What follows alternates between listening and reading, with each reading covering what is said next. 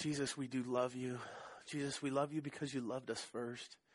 And God, we, we want to know you personally and intimately. And you've given us the, the avenue of prayer, God, by which we're, we're to relate to you and get to know you. And Jesus, we're moved because um, in your humanity and, and, and in your kenosis and, and the emptying of yourself, you, you found it very necessary while, while incarnated, while in the flesh, to spend much of your life in prayer and much of your life um, separated from, from people and, and spending intimacy with the Father and hearing His voice and knowing His will. And so, Father, I, I just pray, Jesus, that you would allow us as a church to do that now, that um, even though we are corporate, Lord, that individually, Jesus, we could just seek your face.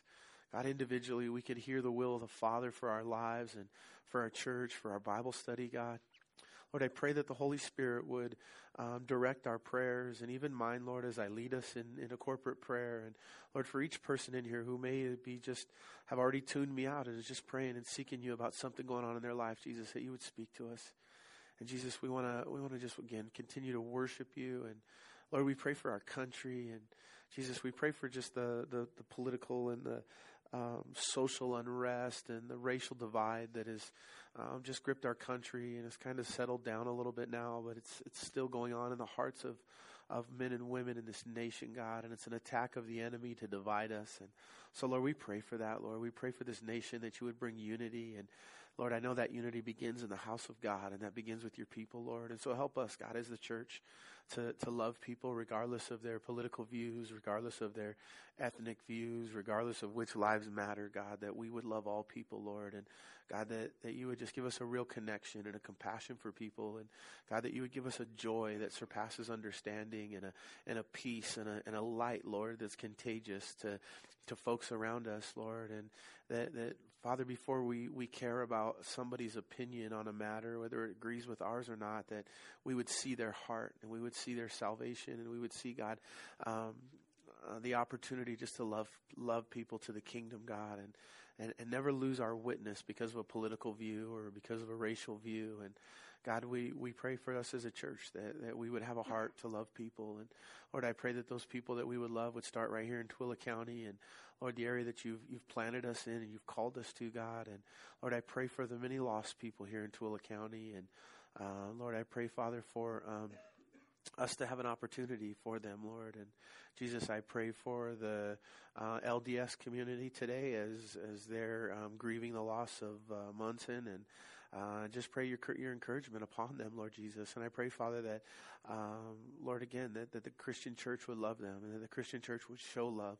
And that God, you would help us to be a light and a beacon of light, Lord, to them and in their lives, and and just encourage them during this time, and, and stand with them and hug them, and whatever it is, Lord, however they grieve, that God, that, that the love of Christ would be preeminent and would be first in in our decisions, and Lord, in our response, and so, God, um, help us to love people the way you love us. And uh, Lord, we, we again, we, we thank you.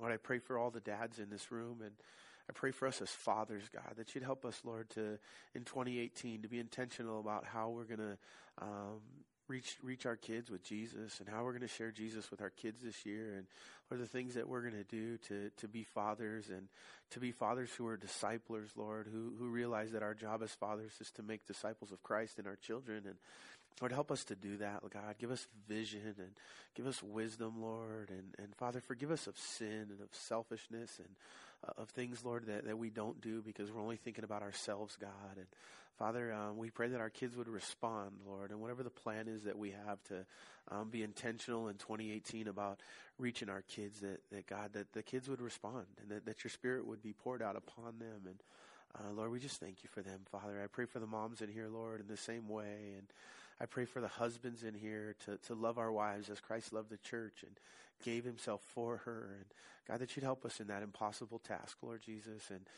um, Lord, it's only impossible if we try to do it in the flesh, but knowing that it's impossible because it, it, requires the Holy Spirit, God. And as you fill us with your Spirit, that that we would we would do well in this area, Lord, and we would at least be intentional in this area. And God, I pray again for the wives that um, you would empower them and, and, give them a heart to respect their husbands as they've been called to do, and um, Lord, again, I pray for our marriages that are in our church, Lord, and I pray, God, for any broken marriages that you would heal them, Father, and that, that each individual in that broken marriage, God, would, um, Lord, look in their look in their own lives and, and, and seek you, and that as you heal their heart, and forgive their sins, and, and they learn, Lord, to, to love first and put the other person first, that you begin to and continue to heal those marriages, Lord God. And Father, we, we pray for single people in our church that um, desire companion, Lord, that you would raise up Christian men and women, Lord, that love you and, and, and folks that can be equally yoked together. And Lord, we know it's hard in, in where we live to, to find a Christian spouse. And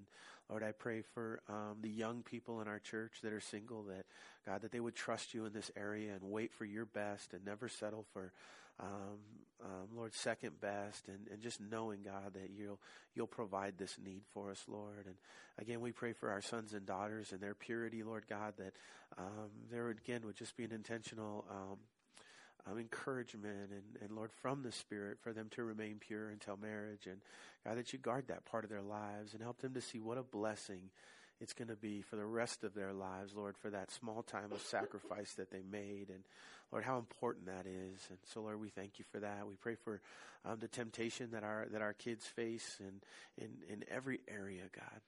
Lord, we, we pray for um, um, our church services, for the new times that, that we're we're going to, and Lord, just that you'd help us as a church to stay molded and stay flexible, and God, that you guide and lead the board of this church to make decisions concerning the little details and the big details and our finances and whether we should keep a coffee machine that's costing 200 bucks a month. And Lord just in every detail of, of, of what we should do we want to we want to follow you Lord. We want to know your will. And uh, we want to bless our people too Lord. And so God we pray for this new property that um, that you've purchased. And Lord we ask God that in your time and uh, according to your will God that, that that we would build. And in the meantime God we would occupy where we are and continue to improve this building and continue to love the people that come through these doors God. And um, Father, we, we pray for, um, Lord, just a, a, desire among our people, Jesus, to, to love your word and, and, and in daily devotions and in hearing your voice, God. And Father, we, uh, we thank you, Lord, and we, we give you praise. I thank you for our worship team and, um, Lord, just the gifts and the talents that you've given them. And I pray, Lord, for um, um, Brian as as the leader, Lord, and the dynamic that uh, of bringing people together and dealing with schedules and time and and and, and loving and ministering to them and and and helping them to love and minister to the body and Lord for problems they have and for strengths that they have and uh, Lord, we pray over them. Lord, we pray over all these areas, God, and that you continue to cause them to grow. And Lord, we ask that you continue to raise up new musicians and, um, Lord, continue to, to help our worship teams to grow and, and to serve you, Father. And Lord, we pray for a heart um, among our worship team and among um, our children's staff and among our pastoral staff and Lord, all of our staff, Lord, that, that we would we would desire to serve you first, God, and that, that things that we do, we would do unto you, Father. Lord, I pray for the um, spiritual battles that we face as a church, Lord, and we're we're not afraid of them, Lord, and nor nor do we get under them, God. They're they're a reality of life. They're a reality of walking with God, and and Lord, I pray that as we go through them, that you would sustain us, God, that you'd give us um, courage, and Lord, that uh, we would never feel overwhelmed, and Lord, when we, we, we when we have those feelings, God, that we would just be reminded of the amazing promises in Your Word that He that is in us is greater than He that's in the world. And so, Father, we, we give you thanks and praise. And Lord, I pray for 2018 that it would just be a good year for our church, for the people in our church, for our families, and God, that, that we could reach the lost. And Jesus, we just ask for thousands of souls to get saved in 2018 through our ministry. And Lord, we pray for um, financial. Um, outreaches that we want to do and areas that we're, we're called to give and support as a church that, um, Lord, you'd, you'd give us direction to our leaders and to our board and to our church members that um, Lord, we just know and have a peace and and and have a, a, spirit of generosity. And Lord, again, that as we give, we we've always tried to give um, what costs us and what what Lord is not just in our abundance, but is um, that we know it's gone and it hurts because it, it costs us. We have to have faith when we give it, Lord. We're knowing and hoping that you give it back. And so, Lord, we we pray for that again, that type of giving, and uh, Lord, that you bless that and that you guide and lead that. And uh, Lord, again, we thank you for tonight. We thank you for Joshua and the study in the book of Joshua in Jesus' name. Amen. Amen. Thank you, guys. All right. If you have your Bibles, open them up. We're ready for Joshua chapter 9 tonight. Um, you guys remember last week we spent actually a couple weeks in seven and eight. We really camped out in seven and eight with Achan and um, his story. And um, the children of Israel have have defeated now um, Jericho. They've they've defeated Ai, and and that brings us to chapter nine. They dealt with the sin, and then they went on after the sin in the rest of chapter eight and defeated or in the fall of Ai. And then in chapter nine it says, and it came to pass when all the kings who were on this side of the Jordan, in the hills and in the lowlands and in the coasts of the great sea toward Lebanon the Hittite, the Amorite, the Canaanite, the Perizzite, the Hivite, and the Jebusite heard about it, that they gathered together to fight with Joshua and Israel with one accord. But when the inhabitants of Gibeon heard what Joshua had done to Jericho and Ai, they worked craftily and went and pretended to be ambassadors, and they took old sacks on their donkeys and old wineskins and torn and mended and old patches, sandals on their feet and old garments on themselves and all the breed of their provisions was dry and moldy. And they went to Joshua to the camp at Gilgal and said to him, The men of Israel, we have come from a far country, and now therefore make a covenant with us. So in chapter 9, we see um, this group of kings that are nearby, and, and they're going to try to deceive Joshua and um, the children of Israel into a peace treaty. And so there's a coalition of kings that we're going to catch in chapter 10, five kings who are, who are getting together and they're going to say, they, you know, they're realizing what God is doing in the conquest and how they, they, they mowed through Jericho and, and Ai. And, and so they're, they're trying to get together to attack Joshua. Well, a couple of the kings decide they don't want nothing to do with it. And so they're going to try a different plan. So they pull out. They don't want to join the coalition. Instead, what they do is they, they get old, um, sackcloth and wineskins and moldy bread and they, and, and they worn out sandals and they, they come to Joshua and they, they, they try to talk him into a peace treaty um, so that he won't attack them. They tell him they're from a far country, and when in reality they're about six miles away, and um, try to trick and deceive Joshua. Now, I've heard that, um, which, you know, I won't try to read into it too much, but it does make sense that Jericho is, is, is the battle of, of the flesh and Ai a battle of the spirit. And um, chapter 9, it's a different type of attack of Satan, which is the attack of um, deception or represents Satan in his deceiving way. Because, you know, the Bible says, or Peter tells us, right, that Satan roars, goes around like a roaring lion seeking what? Whom he may devour. But the Bible also tells us about Satan that he can masquerade as an angel of light. And so we, we see that, that Satan has a couple different facets and a couple different um, tactics when he, when he comes at you. You know, the Bible says that Satan was tempting them, and then it says he left. You know how the rest of that goes? And he came back for he waited for a more opportune time and so or a different angle and so satan tries to attack you from the front from the side and it doesn't mean that it's over. It means that he's replanning that he's going back to the drawing board and he's coming at a different angle he's coming from a different way and so this particular attack of of joshua that they're going to face in in the you know the big picture that we've been studying that these are spiritual battles that you and i face and most of them they fought with the sword and, won and, until there was Ai and there was sin in the camp. This one they're going to fight. Um, it, Satan's going to attack them in a different way, and they're going to lose this battle. And so um, it says that then the men of Israel said to the to the Hivites in verse seven, "Perhaps you dwell um, among us. So how can we make a covenant with you?"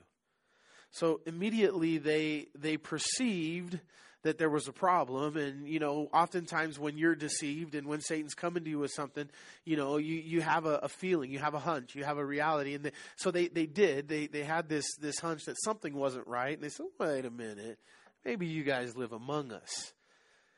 But they didn't listen to it. And then they're going to go and they're going to make a grave error. And, and in verse 8 it says, But they said to Joshua, We are your servants. And Joshua said to them, so they said, man, he said, he said, what if you guys live near us? And they didn't answer the question. They just said, man, we're here to serve you. They thought that was kind of flattering. Like, hey, you know, like, like they knew how to talk. Like they had the right deception and the right jargon and, you know, like used car salesmen, you know, who knew what to say at the right time to get Joshua and the men to to change the subject, and you know, flattery is is is effective at times. You know, and you got to be careful of flattery. And so we're here to serve you, man. Oh, we just love you guys, man. Well, don't worry about where we live. We're just we're just here to hang out, man. And Joshua said to them, Who are you? And where do you come from? And they said to him, From a very far country your servants have come, because of the name of the Lord your God. So again, more flattery. Now, first of all, Joshua needed to ask some better questions. Where do you come from? Ah, far away. okay, where far away? Exactly where is it that you live? What is the name of the city? And you know, but Joshua doesn't. And again, they, they, they just use these, these flattery words and, oh, your Lord, we, we heard about him. We heard about your God all over. And man, we, we're here because of that. For we have heard of his fame and all that he did in Egypt, and that all that he did to the two kings of the Amorites who were beyond the Jordan, to Sihon, king of Heshbon, and Og, king of Bashan, who was at Ashtaroth. And so, you know, they, they, they couldn't say, we heard what you guys did to Ai and Jericho, because then there then the goose was cooked and, and, and Joshua and the men would know that, that they were nearby because you had to be nearby to know those things. It was you know they didn't have Twitter and you know the news wire traveled slow and so that, that information would ha- would to have to come from, from close by so they couldn't say that so wisely they tell them about Egypt and the other things that they had heard and and and they they've come for this reason. Now, now to me, one of the the first observations in in all of this is is just the power of the name of Jesus. You know, just just the idea that that all these kings from all around, and they really are afraid. We're going to learn about these guys right here. That, that in chapter 10 when the other kings are getting together that where they come from is a is a super center it's a powerhouse they're way stronger than Ai. They have soldiers that are trained and skilled. So it's not like this weak people. Like this is a formidable enemy, but they're afraid. And they see that the hand of God is is is just mowing down all of these other victories and all of these other places. And so they come and rather than try to attack God, they come. You know, think about the name of Jesus. I was where was I? I was in I was in uh, Yucca Valley, and my brother um, lives out in Landers, and so Landers is kind of like Stockton, but you know, like Stockton has like a smaller, kind of older part of Stockton. Well, all of Landers looks like that. You know, like you say, like you know, in all of Landers, you find like one set of teeth. You know, like Landers is, I don't know, it's like it's strange. It's out there in the desert, and you know, it's it's some weird stuff out there in Landers. Well, my brother's staying out there, and so, anyways, I was dropping him off after church on Sunday, and on the side of this house in Landers, really big sign says Jesus, huge, like six foot letters. And, and, I'm like, you know, but the, the thing that struck me was, you know, the name of Jesus it, all over the world the impact that Jesus has had on this world, you know, that, that you can't deny that. And if you say you're an atheist, if you don't believe in God, but the one thing you can't deny is the name of Jesus and the impact that Jesus has had on this world. It, it, it, it's got to speak to the fact that there's something to it. You know, I don't care where you go in the world or where, where it is, it's the name of Jesus. And they had heard this name, and so they come and, um, you know, and they're, they're being deceived. And so in verse 11 it says, Therefore our elders and all the inhabitants of our country spoke to us, saying, Take provisions with you. This is still them lying for the journey and go to meet them and say to them, We are your servants. Now, therefore, make a covenant with us. And so they're pressing the, the whole idea like, let's get this deal signed. This bread of ours we took hot from our provisions. Liar! Where's my little sound bite, uh, Brian? Liar! These guys are lying. The bread of ours we took hot for our provision from our house on the day we departed to come to you. But now look, it is dry and moldy, and these wineskins which were filled were new, and now see they are torn. And these our garments and our sandals have become old because of the very long journey. So they they started with uh, Birkenstocks, and they got there with some huaraches, and um, they they said they were all then in verse 14 it says, Then the men of Israel took some of their provisions, but they did not ask counsel of the Lord. Eh. All right, underline it, highlight it. Verse 14, they did what? Everybody. They did not ask counsel of the Lord. So, this is something that um, we have from Genesis chapter 1, verse 1 to where we are now as we've been through the Torah and, um, and, and now into Joshua. And as we get into uh, 1st and 2nd Samuel, we're going to see the same thing in David's life. We've seen it in Abraham's life. And, and I love here in verse 14 that God doesn't want us to miss this one. And so we find this same concept insinuated and taught and, and this lesson learned in other places in the scriptures. But here, he just lays it out for us. They did not seek the counsel of God. That was their problem. That was their mistake. So, so what happened in Ai? The same exact thing, right? He said, "Oh, just send three or four thousand. But they didn't. But it didn't. It didn't record that idea that they didn't. But we know that they didn't seek the name of the Lord because there's no mention. But normally we we come to that conclusion by the fact that there's no mention, and here we we can come to that conclusion because He just tells us they didn't seek the Lord. You know, Proverbs three, five, and six. You guys all have it memorized, right? Lean not on your own understanding. No, that's not how it goes. See, I have it memorized too. Trust in the Lord with all your heart. Lean not on your own understanding. In all your ways, acknowledge Him, and He shall what? Direct your paths.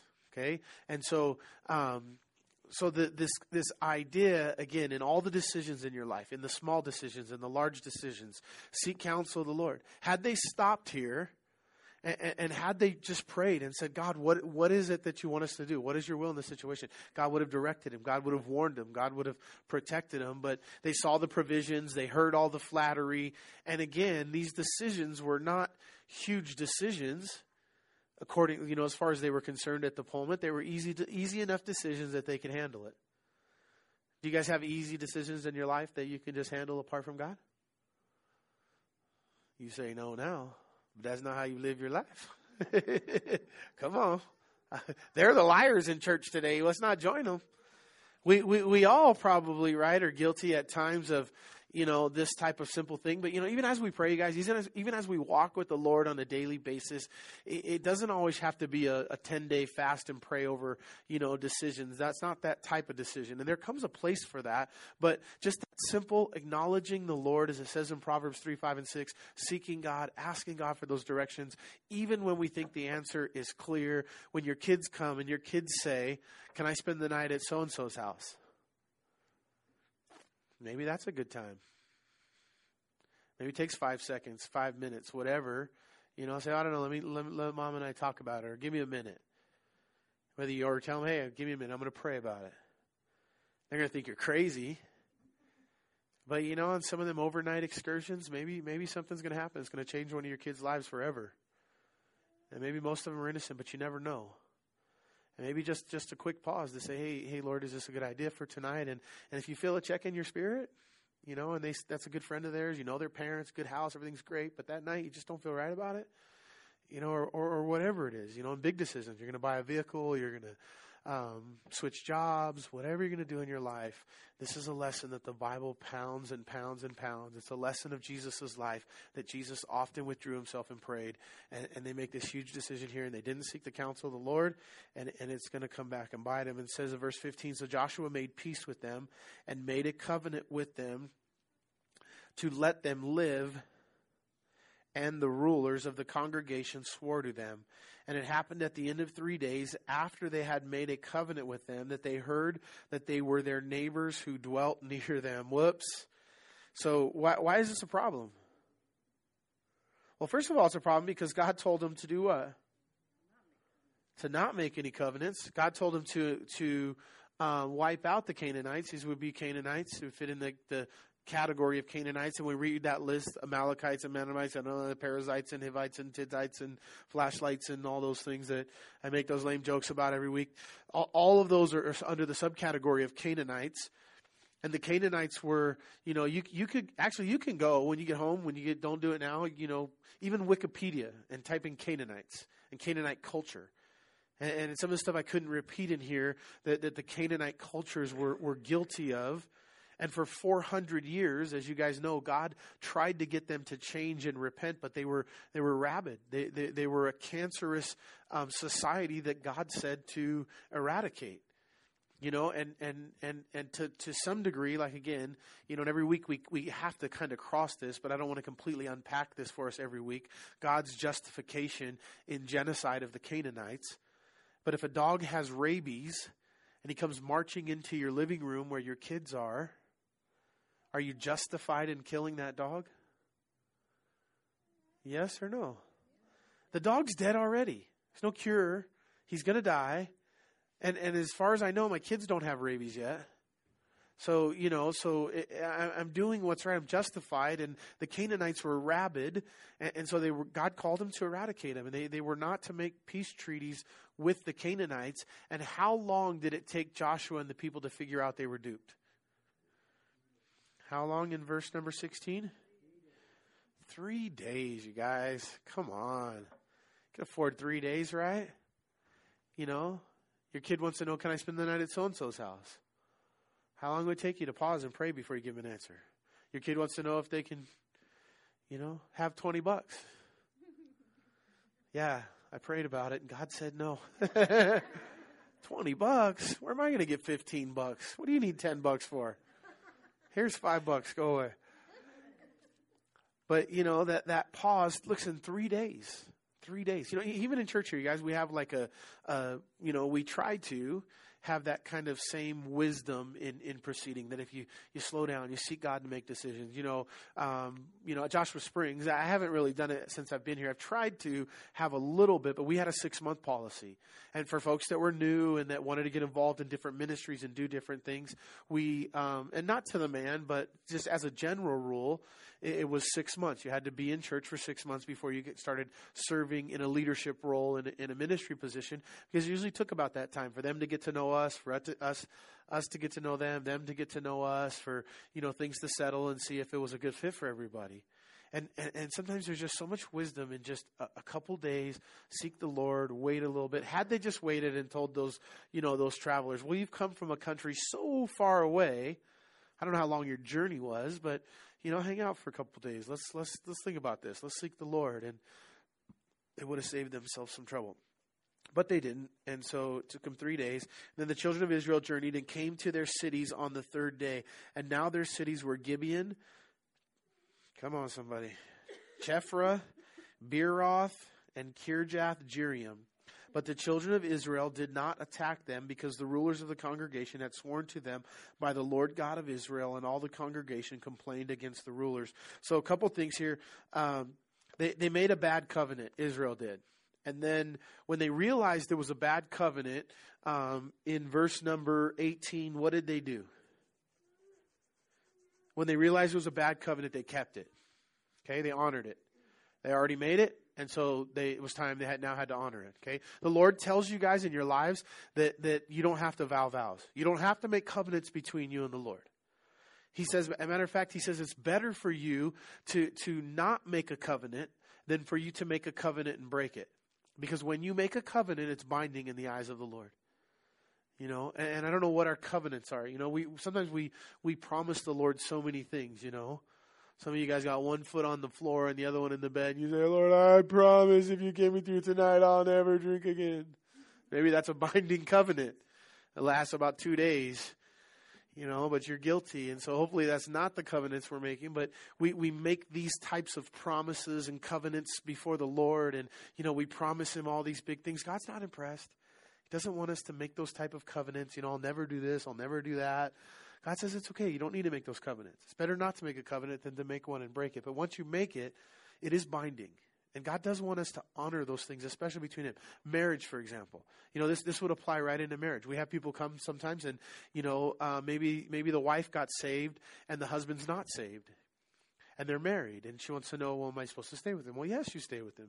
And the Bible clarifies it in, in, in 1 Corinthians chapter 7 as well. But you're in a covenant, it's binding and and you're not to enter a covenant unequally yoked. But once once you're in a covenant and you find yourself unequally yoked, that that you know if that person wants to stay, then then you're to keep that covenant. And so they they do the right thing. They have to do it. They keep the covenant. And then the other thing I like is it says, um, then all of the the Lord and all the congregation complained against the rulers. So the congregation of Israel is back to their old ways of complaining And, so they're complaining against now who?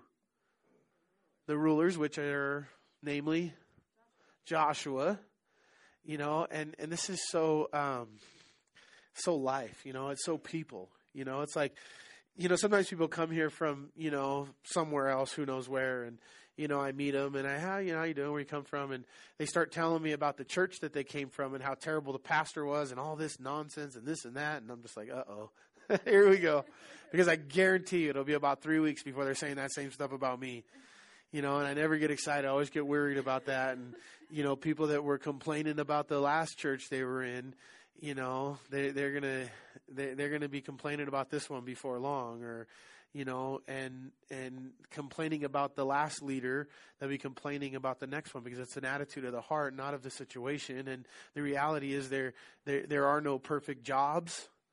You know, you don't like your boss and you complain, complain, complain. You don't like your church, you don't like your pastor, you complain, complain, complain. And then you go, you find another another boss and um, you find you have the same problems there. You find another church and you find you have the same problems there. And one day, hopefully, we wake up and we realize there's no perfect jobs, there's no perfect churches. You find the one that God's called you to, the one that God's told you to go to, the one that God's told you to serve in, and you serve faithfully there, and you do what Paul tells us, and you do all things without murmuring and complaining. And so, um, in verse 19, it says, And all the rulers said to all the congregation, We have sworn to them by the Lord God, now therefore we may not touch them. So they say, We made the oath and we can't, we can't kill them. We're going to keep the oath that we swore because we made an oath before them. Verse 20, Now we will. Now this we will do to them. We will let them live, lest wrath be upon us because the oath which we swore to them. Now, now they're in a bad oath, but you know the Bible says um, in First Corinthians, I think it's in First Corinthians. I don't have the note. Where does it say, do not be unequally yoked together with unbelievers? First Corinthians, right? Somebody's going to fact check that, and I'm going to get it wrong. Um, anyways, it does say that in the New Testament. Do not be unequally yoked together with unbelievers. And so, you know, the thing I think the, the place we apply that the most is is in relationships and is in marriage, and it's very true. And it's very tragic. And it happens all the time. And you know it's always a mistake when we when we're unequally yoked together with non-believers. Okay? But in business it's true you know in so many businesses and if if you're if you're now a believer and you know you're in a covenant with non-believers then it's binding and you're good but moving forward, you know, you have a friend from, you know, old friend, good friend of yours, he's not a believer, and he's got a new business venture for you, and he wants you to join in and partner up 50 50 with him or whatever the deal is, and he's an unbeliever. It would apply to that situation as well. Do not be unequally yoked together with non believers in, in any area of life, you know, and, and in friendship as well. And we talk, we've unpacked this one before too, because we as Christians are to have non believers in our lives. How do we share the gospel? How do we relate? You know, Jesus was a friend of sinners. So, so we, we, we, we have to have, we want to have non believers in our life, in our circle.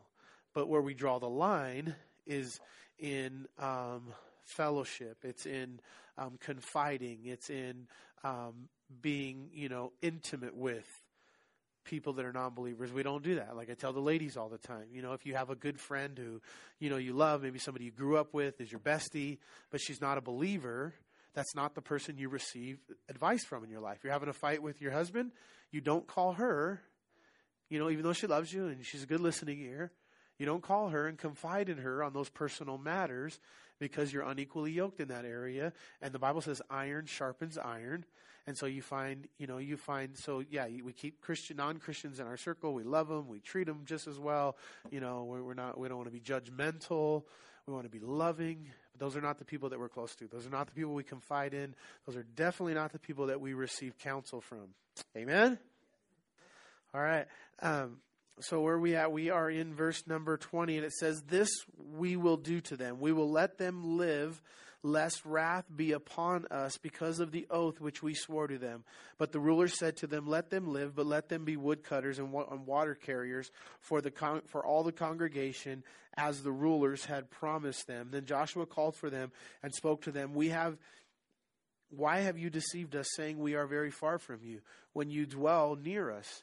Now, therefore, you are cursed, and none of you shall be freed from being slaves, woodcutters, and water carriers for the house of my God. So they answered Joshua and said, Because your servants were clearly told that the Lord your God commanded his servant Moses to give you all the land and to destroy all the inhabitants from the land before you. Therefore, we were very much afraid for our for our lives because of you, and have done this thing. So, you know, I I, I don't know how. I guess you know, good on them at least they were wise. You know, Jesus at one point in the New Testament, he commends the unjust steward for his wisdom, his shrewdness in the in the whole deal. And at least for these guys, they they, they made a decision. And, and they realized that, that they're going to end up slaves. They realize that they're going to end up um, in service to um, Joshua and Israel, but they figure we'd rather, we have two choices you know we're, going to die or, or, or we're going to be slaves and we'd rather keep our lives and be slaves. And so they they make a decision and you know had they they stood behind their soldiers and their their armies and and tried to fight against God as as Pharaoh did as so many did as the people in Jericho did then they they would have ended up dead and they knew it. And so they made this decision. And so what's interesting though is that um, you know, the decision, I think, you know, I guess there's some wisdom in the decision that Joshua then makes at this point. Now we have them. Now they're our problem. And what do we do with them? You know, and they're worldly, they're Canaanites. And I think some of the view of, of, of, Christian folks about worldly people or about worldly types of things is that, you know, you, you build a fence around your life and you keep them as far away and out as possible and, and that way they won't influence your people. But Joshua does actually exactly the opposite. Joshua puts them right in the center of the congregation of Israel in the house of the Lord, and he makes them woodcutters and water carriers for, for the temple. So basically, um, one of the duties of the Levitical tribe, because they were constantly offering burnt offerings and building, building wood altars, they, they, they had a practical need of cutting wood and building altars and, and carrying water for the, the duties of, um, uh, of animal sacrifices and the things that went on in in the in the temp in the tabernacle was a tabernacle wasn't quite a temple yet hadn't been built yet. And so he puts them right in the middle and and they're working for the Lord and they would have been surrounded by Levitical priests and you know may, maybe and I'm sure many of them would have got saved through this process but that was Joshua's wisdom. And you know and again it's just it's my personal opinion, and I, don't necessarily think that it's the only opinion or the right opinion. But you know, for for me and for our church especially, you know, we're we we, we want to invite lost people in. We we we want to have lost people in our lives. We want to have folks that that need the gospel and the Canaanites that you know. And if they don't come, and if they don't come, and if they're not able to come and be comfortable in our seats and, and among our people, you know, as sinners long enough to get saved and for their lives to change, then you know we we don't ever have that opportunity. So we're always going to be a church that you know, as Joshua did here, we're going to bring them in.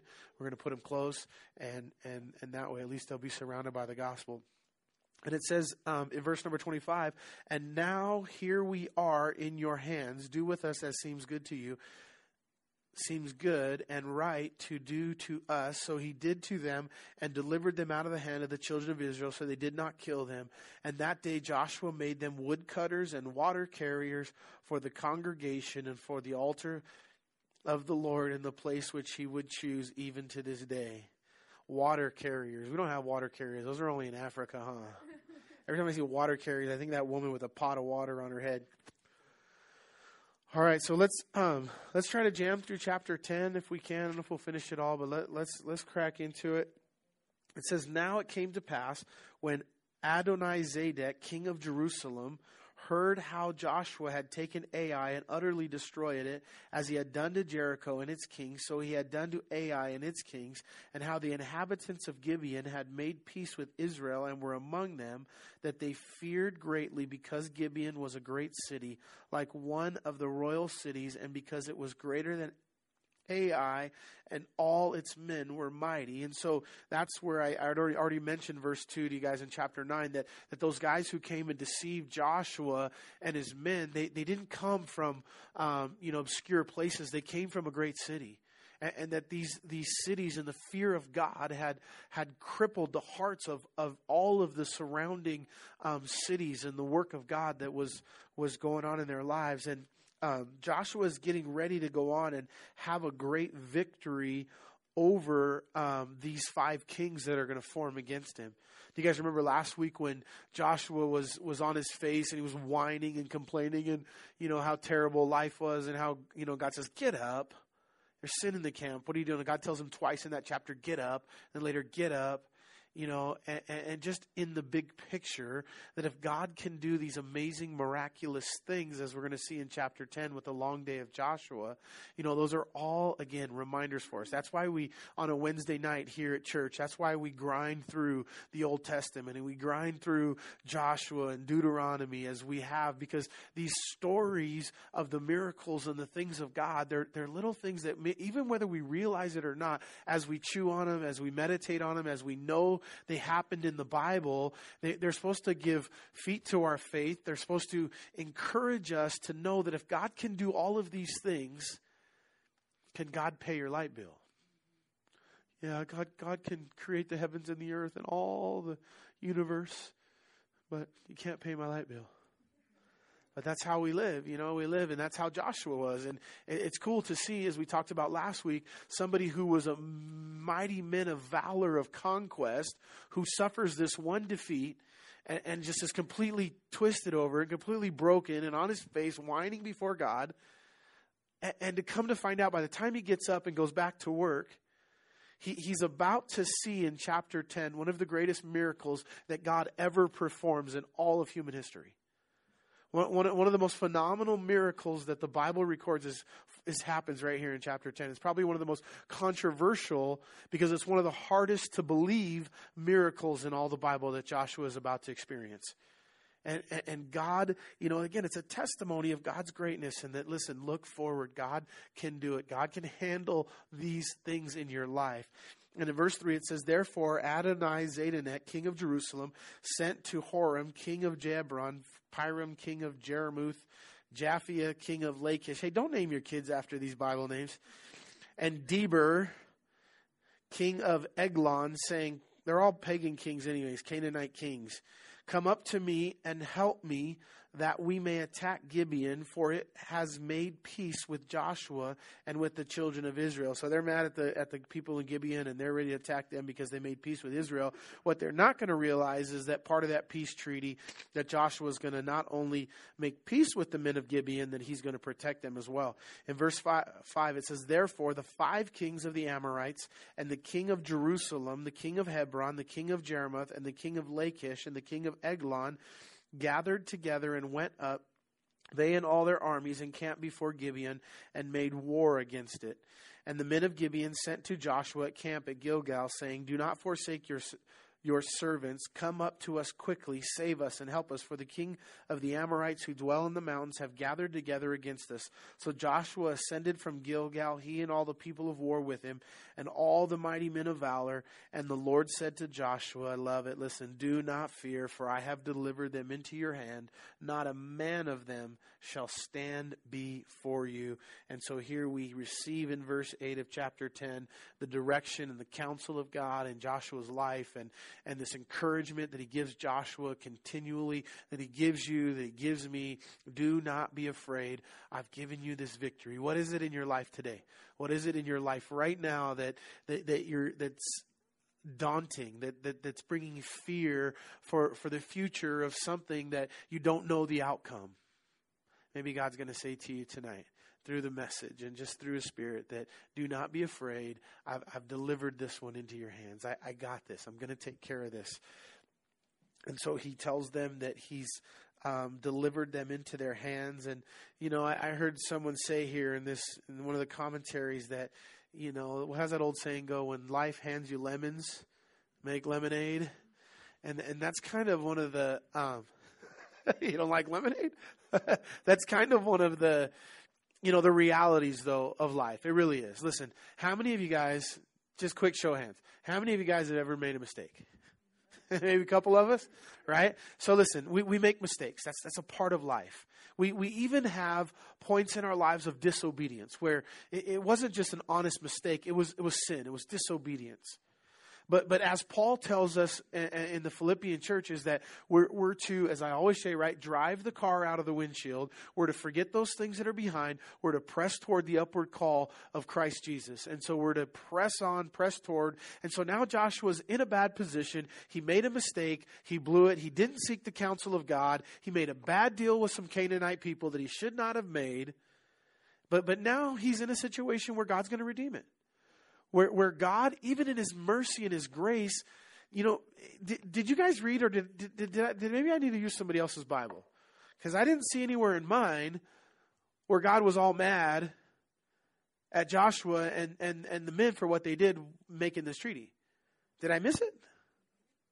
Or did it just not record it? I mean, God, you know, God made his point, but he didn't show up and say, Joshua, for that you're not going to like Moses didn't get it, go into the promised land type of thing, or you know, put out your hand and you know, I mean, God, you know, God is God was gracious. And, and and and now God is going to redeem the situation. And what was what was what was a bad thing? It was a bad thing because Joshua made it a bad thing because he didn't seek God. It was something that God didn't intend for Joshua to get into, but now he's into it, and God says, "Look, let's move forward." And I'll tell you what we'll do. So out of this bad situation, I'm going to bring these five these five kings that, that you're going to have to eventually conquer, and I'm going to put them all in one place and just let you get them all at once. So we'll just we'll just go five for one. Where they say, kill two birds with one stone. He says we're going to kill five kings with a couple hailstones. You'll see that in a minute too. Um, and then so uh, they they come in verse number 8 and, or verse number 9 and joshua therefore came upon them suddenly having marched all night from gilgal. So the lord routed them before israel killed them with a great slaughter at gibeon chased them along the road that goes to beth horon and struck them down as far as azek and makkedah and it happened as they fled before israel and were on the descent of beth horon. Hold on in verse number 11 so so joshua was attacking them He's killing them. He's winning. And, and, all of these army are like, okay, like, like we get it now too. Like we get what those other guys, the Gibeonites got when they went and made the deal and all these other people. And they're like, we're out of here. So they start running. Like, yeah, they're looking back and the, the army of Israel's getting farther and farther away and they're, they're like seeing victory and at least they're free. At least they're going to live. Everything's good. And then all of a sudden, and the Lord cast down large hailstones from heaven on them as Azek, and they died there, were more who died from the hailstones than the children of Israel killed with a sword. So they're like, we can't win for losing. Like we, we avoided the sword, we avoided all this stuff, and they're running, and then God, with precision, starts raining hailstones down on this army and, and, and then it says that it only killed the, the, the soldiers of the enemy army. Not one of the Israeli soldiers was hit with one of these hailstones. You guys like to throw rocks, or you guys are, you know, something boys do, I guess. But like anytime you get me and my boys around rocks, like, you know, we'll see a can over there, you know, and we'll all pick up rocks and we'll start chucking them until one of them hits the can, you know, and and then when one of them hits the can, we brag and flex our muscles, and you know, God, God's casting all these stones on these people and he's just picking off the ones he wants to hit with hailstones. I don't know. I've never really seen. I heard stories of hailstorms with, you know, hail the size of softballs and, you know, hail that you got to hide under your car. It'll kill you. You know, Lydia's dad tells some of them war, some of them Vietnam stories, but I, I've never seen it. But here God rains down a hailstorm and kills them. This is not, by the way, the miracle that I was talking about a minute ago. Um, but this one's kind of interesting, kind of cool. And then in verse 12 it says, Then Joshua spoke to the Lord in the day, and when the Lord delivered the Amorites before the children of Israel, he said in the sight of Israel, Well, we're going to get there in a second. Um, hey, again, I just want to point out, I don't want to pass it without pointing out, just one more time. Um, all of the victories, not all, but so many of the victories that, that you find from, from Genesis to Revelation, that you find it specifically in the real physical battles of the Old Testament, the, the children of Israel never really fought. So many of them. It just gets overwhelming. You know, you think of, like I said, I could go on and on and on and on. What about like Gideon? They they cracked the torches and blew the horns, and the people were confused and started killing each other. You know, uh, the Amalekites. They woke up one day and they looked over the wall. 185,000 Amalekites dead on the on the on the battlefield. They didn't they didn't lift a finger. Over and over again, the Egyptian army drowned in the sea. So many times, all all God's people have to do is have enough faith and enough courage to show up and then God God does it anyways. You know the the analogy that I use oftentimes. You know, I was picking on Greg and Aaron. You know, saying that you know they get to be up here with with plastic guitars. You know, and pretend to to play music. And you know, it's like the it's like your kid, right? If if if you're out working on the car and you know, and the baby comes out and wants to help you, you give them a little plastic wrench and they pretend to turn the lug off and then you take it off and, you know, and they think, oh, dad, look what I did, you know, and, and that's that's the reality of, of how it is with the Lord so many times. Like we're that kid with a little plastic guitar and a little fake toy wrench, and he's actually dad's actually doing the work, and and we just get to pretend like we're a part. And, and that's what we see here in this story. Like they go and yeah, they, they got to fight a little bit, but then dad shows up and he does the real work and he kills them with stones. And, you know, but the, the, again, the battle is, and, and I think part of the lesson is don't be afraid to show up. Why, why are you afraid to show up? Because you're afraid you have to do the battle. What you'd find out if you would just show up, God wasn't going to have you do the battle anyways. He just wanted to make you see if you were going to show up. And once you show up, and then in verse 12, this is the miracle that I, that I was um, alluding to. Joshua said, Sun, stand still over Gibeon, and moon in the valley of Ajon. So the sun stood still, and the moon stopped till the people had revenge upon their enemies. Is this not written of in the book of Jasher? So the sun stood still in the midst of heaven, and did not hasten to go down for about a whole day. And it was, and there has been no day like that before it or after it that the Lord heeded the voice of a man, for the Lord fought for Israel. And then Joshua returned to all Israel with him to the camp of Gilgal. So this is what we call the long day of Joshua. So Joshua asked to have the, the sun stand still. Now, we know that the sun doesn't stand still, right? Why? Because the sun's already standing still. The sun don't move, right? The earth rotates around the sun and, and, so, but you know, we, we, we use those terms. We all we say about every day. We talk about what Sun rises and sunsets. Does the sun actually rise and set? No, but that's the term we use to describe a, a, sunrise or a sunset. We know that it's the earth rotating um, around the sun. And so, how God performed this miracle, I don't know. Um, and if there was a long day in Israel, so basically the sun didn't set, you know, maybe the Earth's rotation, however fast the Earth is spinning um, in its rotation, if God slowed it down to about half the speed, then the day would have been 24 hours of sunlight or just about 24 hours of sunlight. If that were true in Israel in Joshua's day, then what would have happened on the other side of the world?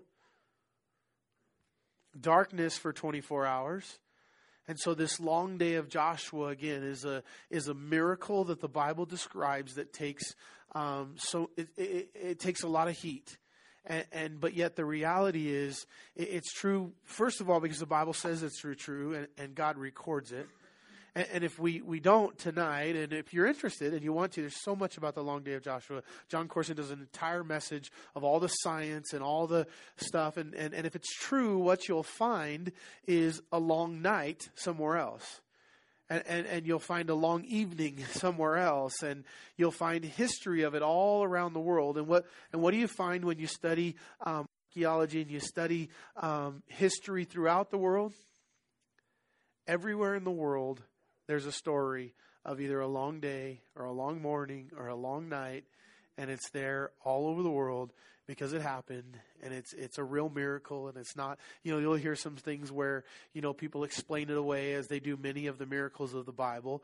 And so like i said this one is pretty phenomenal. The science behind you know slowing the rotation of the earth down to the point where the sun doesn't set for an extra 12 hours you know, some, some have suggested that, um, you know, we used to have a 360 day calendar, right? Most of the world used a 360 day calendar up into a certain point in history. And today we have a 365 day calendar. And this could be one of the reasons for that or one of the explanations for the extra five days that we now have. And so, um, lots of, lots of, lots, like I said, science stuff going on, good stuff with the long day of Joshua.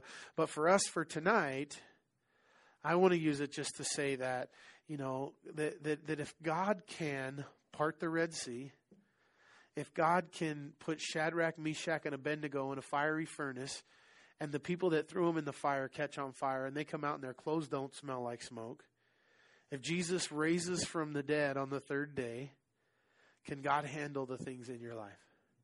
Can a God of miracles and a God of power affect change in your life? Can he speak to you? Can he heal you? Can he touch you? Can he, you know, can he what whatever it is in your life that you can trust God for?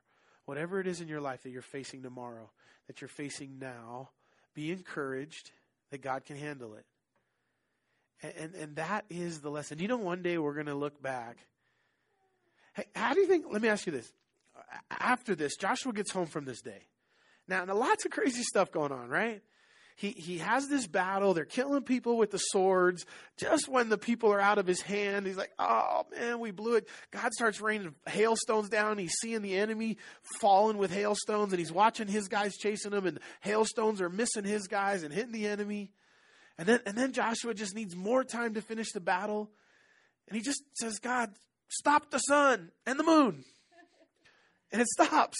And then he goes on and he gets the, the daylight and the, that he needs to go ahead and complete the battle. And, you know, the, the, the, the, the guys from Gibeon and that whole thing. And he gets home that day and sits on his recliner and sits on his easy chair and he pulls the handle and he remembers that day a couple weeks ago, a month ago, that he was crying because, because he didn't, he couldn't trust the Lord in his life because because because he he was losing a battle and he thought the Lord had forsook him. And how how silly he would have felt, thinking, "Man, Lord, if I'd only trusted you, I should have known better." And and those are the those are the Bible lessons, you guys. Those are the the lessons of these stories to try to put in our lives that that just say, listen, you can trust God today, yesterday, and forever. He's got the little things, He's got the big things. God can handle absolutely whatever's going on in your life. Amen. Amen. Let's pray. Father, we thank you. We praise you, Lord God. We love you, Jesus. And Lord, I pray, God, that, that, that we would take these lessons, that it's easy for us to see 2020 because these things have already happened and to look back and go, man, Joshua, you could have trusted the Lord. It, look, he's going to do, he's going to do miracles like he did in your past. He's going to do them in your future. And, and for us, Lord, I pray that we could apply this lesson to our life tonight. The miracles and the blessings that you've, you've done for us and for them in the past that, you're going to do for us in the future. And God, for as a church, we can trust you. Lord, as a people, we can trust you. Lord, as a family, we can trust you. And God, that you are good and that you have big plans for us and you want to do amazing things in us and through us if we'll only be obedient, step out in courage. God, help us to step out in faith, be bold for Jesus and our witness and in our lives. Lord, we love you. We thank you. In Jesus' name, amen.